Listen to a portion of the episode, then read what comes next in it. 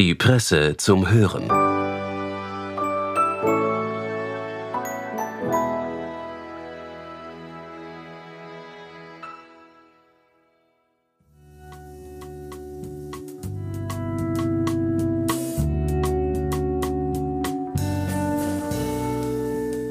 Er ist Philosoph, Historiker, Autor und Literat.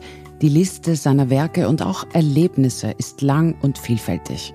Heute begrüßen wir Franz Schuh bei der Presse zum Hören. Herzlich willkommen. Warum trifft es mich? Es gibt so viele Menschen, auf die passt doch meine Krankheit viel besser. Das fragt sich Franz Schuh in seinem Essay, den er für das Spektrum verfasste. Doch selbst wenn die Gesundheit zu bröckeln beginnt, mit wachem Geist dürfen die Worte weiterfließen. Franz Schuh ist das beste Beispiel dafür.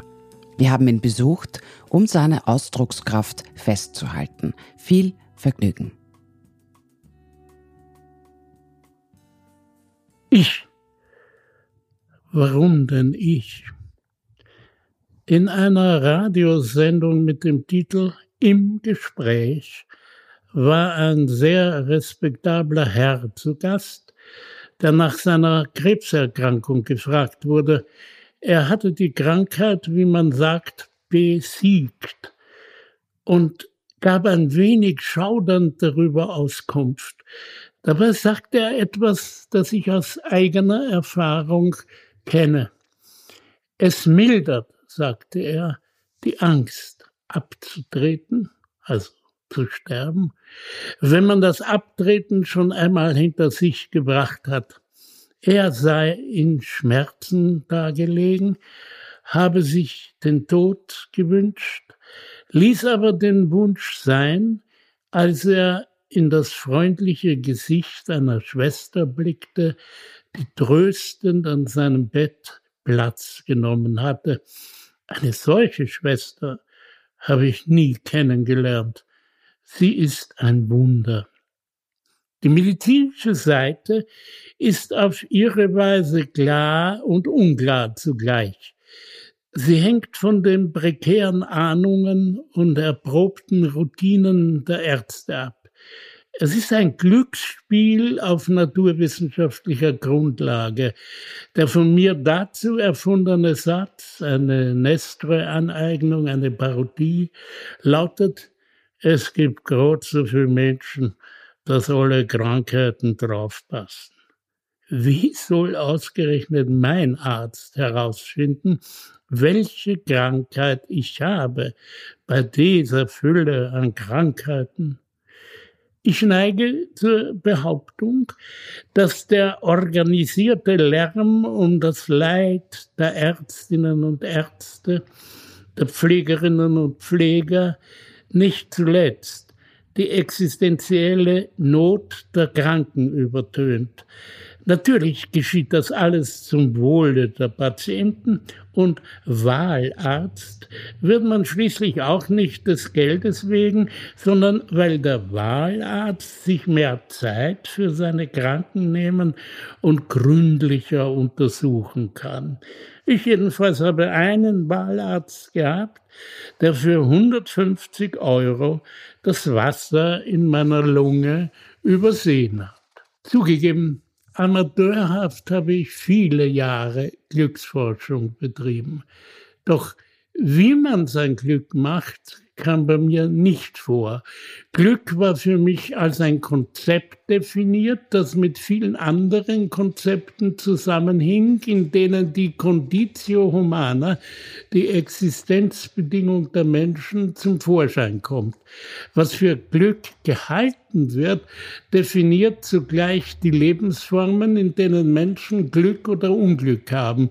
Der Glücksbegriff ist eine Sonde, die ins Dasein eingelassen vieles misst, was uns am Ende ausmacht. Ich kenne, wie alle Menschen, nur die selbstverständlichen Glücksbringer, eine Umarmung auf einer Bank im Prater und ein kühles Glas Johannisbeersaft.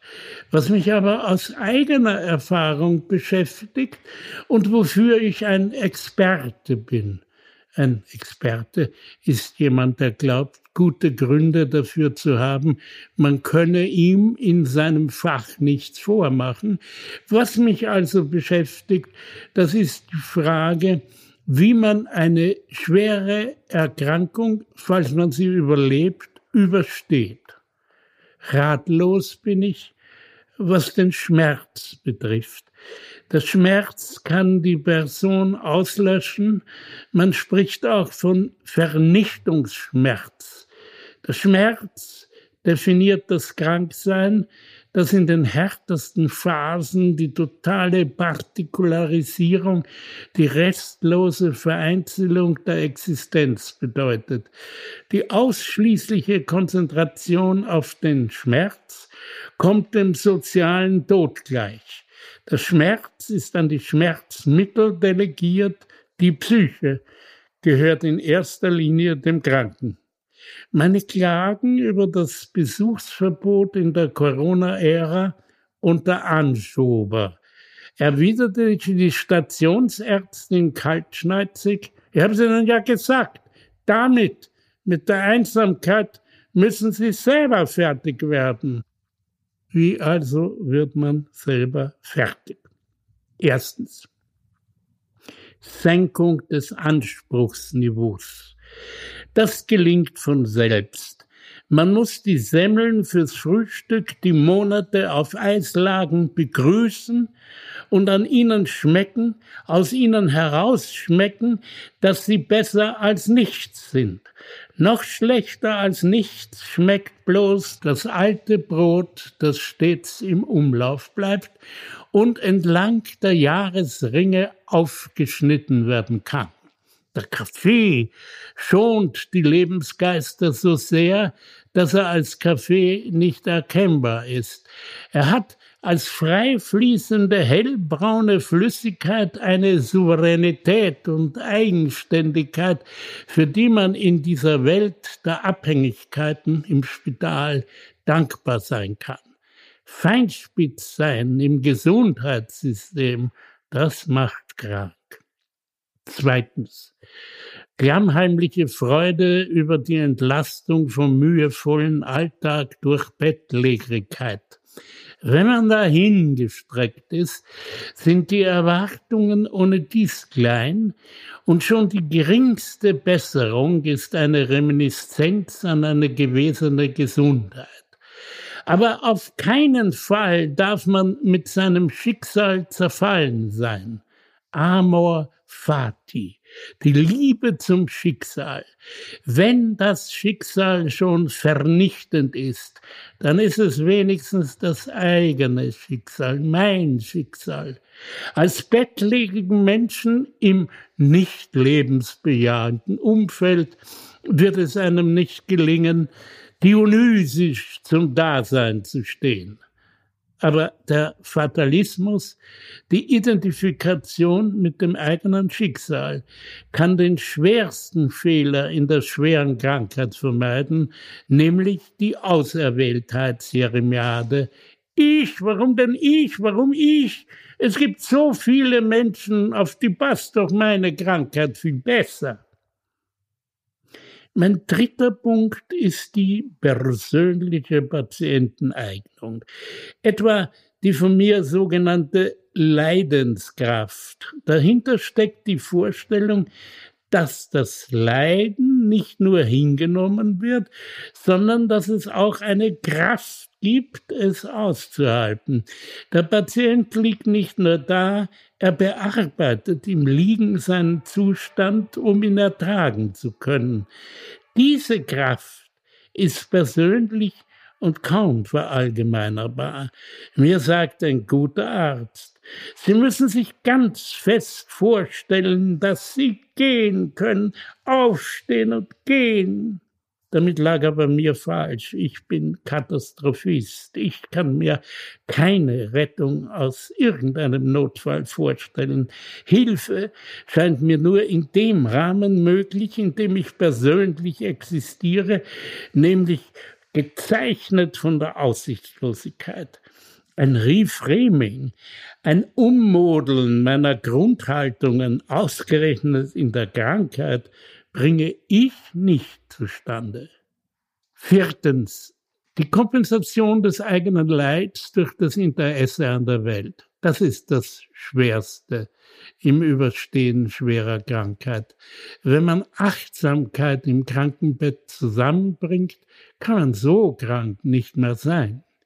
Die höchste Stufe, sich von der Ausgangslage zu distanzieren, hat man erklommen, wenn man die Arbeit an etwas ganz anderem aufnimmt, als an dem, was einen trist umgibt.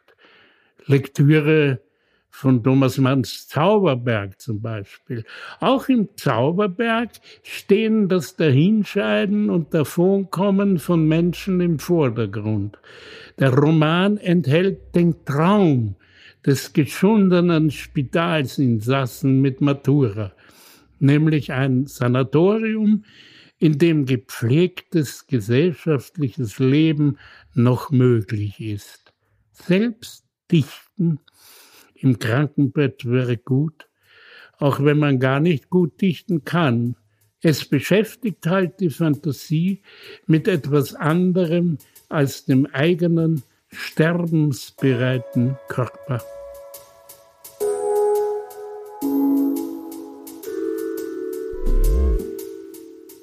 Sie hörten Autor Franz Schuh mit seinem Text für das Spektrum. Alle Infos und Links finden Sie in den Show Notes. Wir bedanken uns fürs Zuhören. Bis bald bei der Presse zum Hören. Presse Play. Spektrum zum Hören.